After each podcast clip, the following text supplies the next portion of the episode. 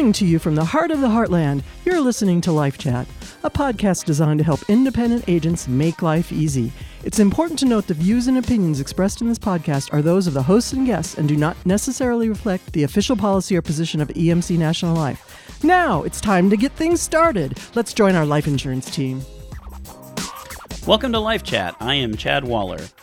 And yes, I am still working from home, but thanks to the wonders of modern technology, I am able to join my co hosts and we can put together this program. Kurt, are you there? I'm here. Excellent. And Rob Oxenford, are you also available? I'm here and still at the kitchen table. Gotta love those kitchen tables, I tell you. All right. Well, on today's episode, we thought what we would like to do is address some of the common myths that the general public has about life insurance in general. I know that uh, everybody out there, of course, we feel should have life insurance, but there's a lot of people out there that don't even consider buying, buying it because they have misconceptions about it, things that they just assume are true, but they haven't really looked into it. So, the first one I want to go with, and this was something that got to me when I was an agent, and I brought up life insurance to someone, and they would think about it maybe for themselves, but then they would say this Well, the stay at home spouse doesn't need to have any life insurance, just the primary breadwinner. That one just really bothers me a lot. And you hear it every day in an appointment. Mm-hmm. Mm-hmm. They, they, they think they're going to be saving money just by insuring the primary breadwinner. And, and I get that. You know, a lot of people, why do I need life insurance? To replace income. But even though you have a stay at home spouse that may not have an income, oh my gosh, what they do is invaluable. Mm-hmm. I mean, if you had to replace all of the activities that they do in a heartbeat, you know, tomorrow that person is not there. Maybe you have kids, so you're going to have to pay for daycare. Mm-hmm. Uh, maybe you don't have kids, but who's going to cook? Who's going to clean? Who's going to maintain the household?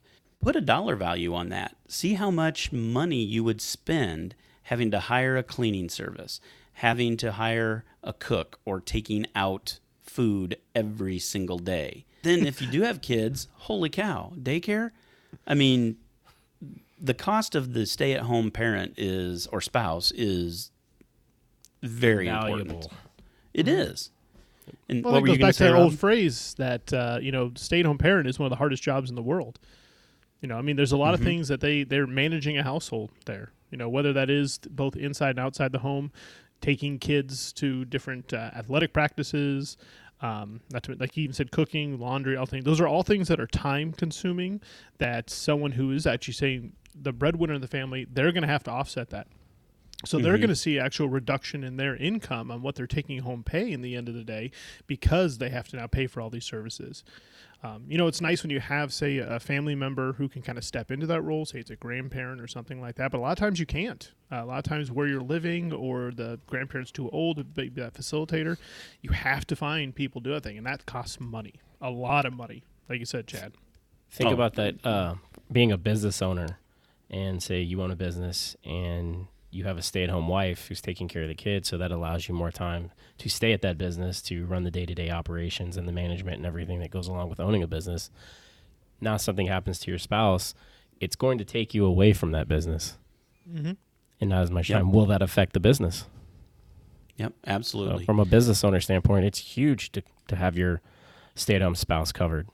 And we always like to, oh. like to position it. Don't we never? Really, I never really when when we t- when I talked about it when I was an agent, it never was do you not work? Are you a stay home mom? It was do you work outside of the house? Mm-hmm. Mm-hmm. And that's a great way We'd to always use that term. Yeah. Mm-hmm. Mm-hmm. I think sometimes ahead, reason also uh, agents sometimes will maybe shy away from it is it's hard to put a dollar amount on that.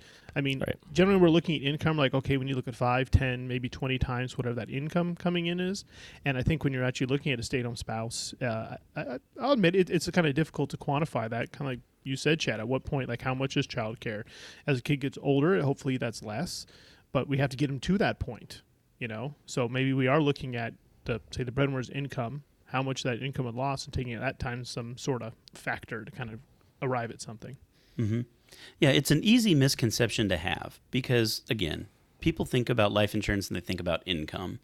But when you have a stay at home spouse, they are extremely valuable for all the reasons we just outlined.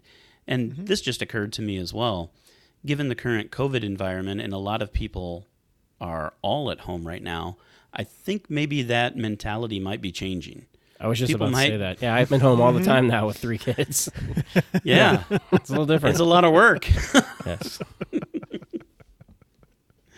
okay, so hopefully we busted that misconception right there. But mm-hmm. that leads into another one that I think a lot, well, almost, I would say almost everyone. In fact, the industry standard that I hear all the time is 80% of the general public have this misconception about life insurance. That's what I hear too. Mm-hmm. That it's just too expensive.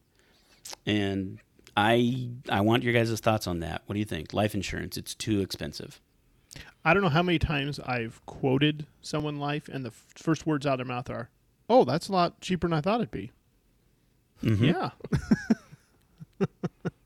and especially I, you always show those people too kind of quantifying like, you know, that's a cup of coffee a day or something like that. And when you kind of break it down, like, well, yeah, I guess I could save an extra twenty dollars a month to put towards life insurance.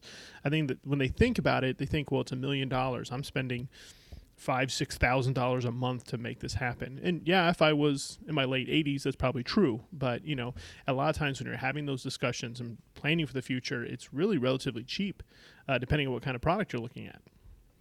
I think yeah, too, people just who's who's putting that thought in their mind you know, were, were they talking to somebody who has a health condition that was highly rated? Well, then, yeah, maybe it could be a little bit more expensive. Or were they looking at a permanent policy for a huge face amount? Then, yeah, that could have been more expensive. But the regular day to day average Joe, no. Yeah. Mm-hmm. Well, here, I'll just give you some actual figures. I looked this up, and statistically, um, the actual cost this now this is just on an average of insurance companies across the board we're talking about a 30 year old female purchasing $250,000 of term coverage for 20 years. Okay. So you have a 30 year old female buying a 20 year policy for $250,000. Average annual cost $170 a year. Ooh, that's, it. that's it. cheap. exactly. So, I mean, yeah, I think the general public just feels, oh, life insurance, it's so expensive, just because they've heard of people that they've heard the worst stories. You know, mm-hmm. you always hear bad news first, it seems like, and it travels fast. But this is the good news. It's very affordable. Very affordable. It's like 14 well, bucks a month. Mm-hmm. Mm-hmm. Well, I always heard this phrase too, and I've always liked this one where it said, you know, this is um, the reason you buy life insurance is to you know pass on money. You always need to pass on funds when you're not there, and this is the cheapest way to do it. I mean, you either have to save a million dollars in your pocket, or you pay fourteen dollars and you get you know whatever coverage and you pass it on. So, and I, I think the biggest thing is just having that conversation. I think sometimes agents kind of get that almost gets in their head too. Like, well, I don't want to bring it up. I just talked about a five dollar increase on their renewal, you know, for their home and auto. I don't want to bring up that what this life insurance is going to be. But you need to have those conversations because you might find out it's a lot cheaper. And it's like, well, I'm already going at five. If I go 15 more dollars a month, eh, that's fine.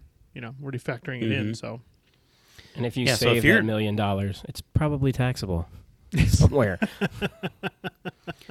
so if you're an agent out there, um, I would encourage you to put something up in your office, highly visible, that says, you know, life insurance. It's less expensive than you think, and have a sample mm-hmm. rate.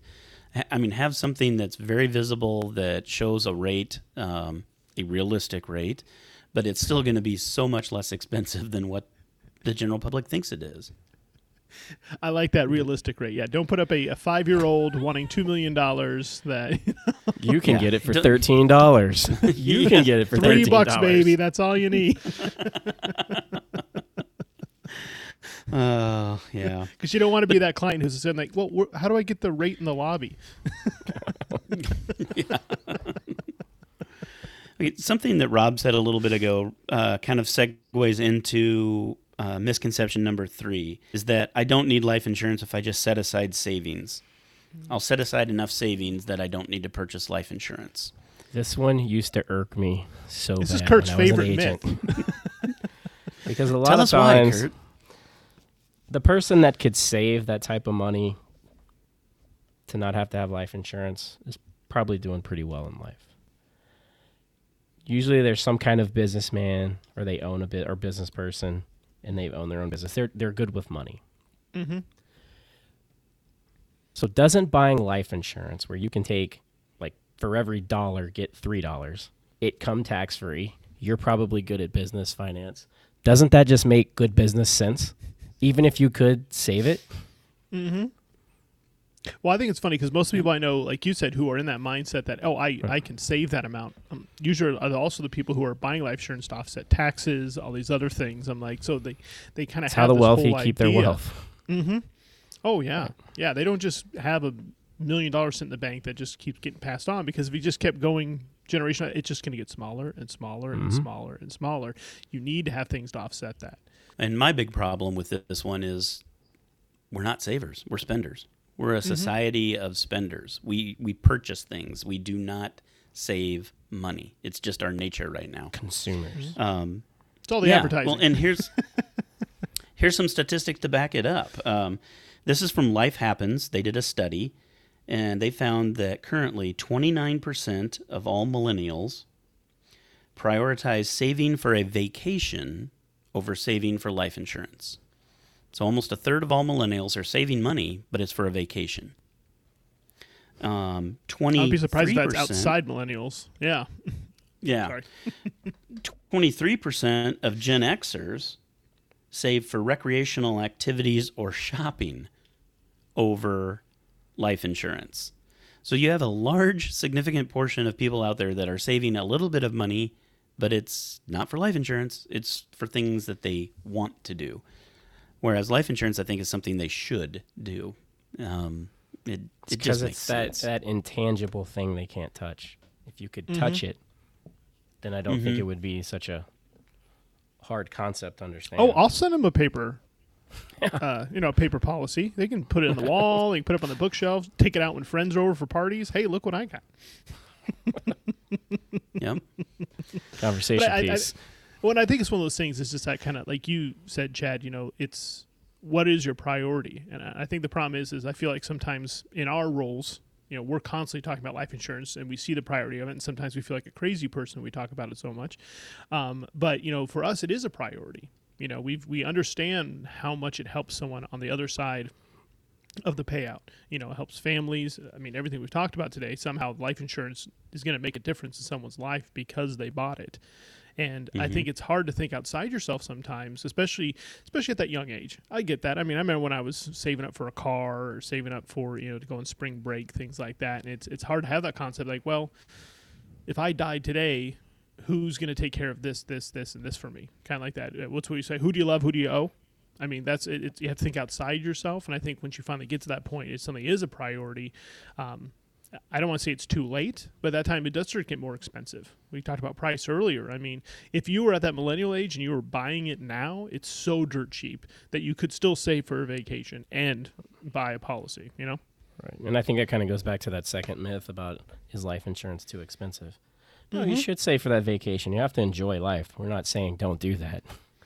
But right. you know, it's it's not as expensive as you think. It's not expensive at all. All right. Fourth myth this one we hear quite a bit. I don't need life insurance until I'm older. Ugh. It's, it's good to know that that person knows like when they're going to die. yeah. Yeah, you need it when you're older because uh-huh. statistically you're that much closer to dying, but that mm-hmm. also means statistically your life insurance is that much more expensive the one that always I always used to hear this so much at is when I was at benefit fairs and I would sit there and someone would come around and like, "Well, we offer life insurance." Like, "Well, the work covers. It. I'll get it once I retire."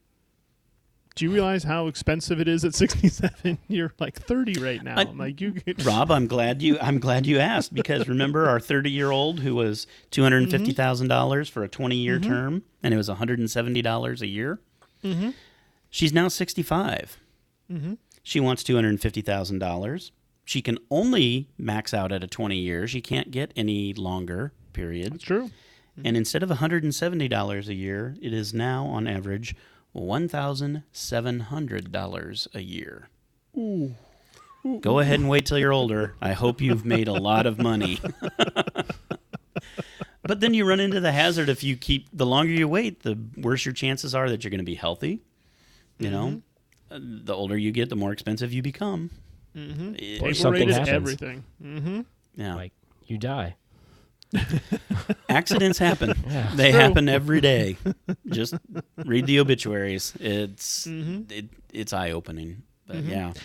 Well, it's kind of funny too, just how like so many of these myths really kind of all fit in together too. You know, well, I'll get it when I'm older because I already have it through work because it's too expensive right now, and I'll just set aside some money too. I mean, like it's almost like you, right. you feel like you're having a conversation with one stubborn client right now, mm-hmm. shooting him down. yeah. I mean, honestly, if if I'm an independent agent, I want to prepare for these myths because they're going to be the objections. People think this is what's going on, and so that's why they're. What it really boils down to is people just aren't comfortable talking about dying, mm-hmm. and as an agent, you can ease into that for them if you're prepared for these myths, uh, for their misconceptions, what people are thinking in their heads, and then you can counter those then you're already kind of countering the objections you might face when you actually get to, you know, selling some life insurance and finding the appropriate coverages. Mm-hmm. All right. Well, I think that's all we have for this session. I appreciate everyone tuning in.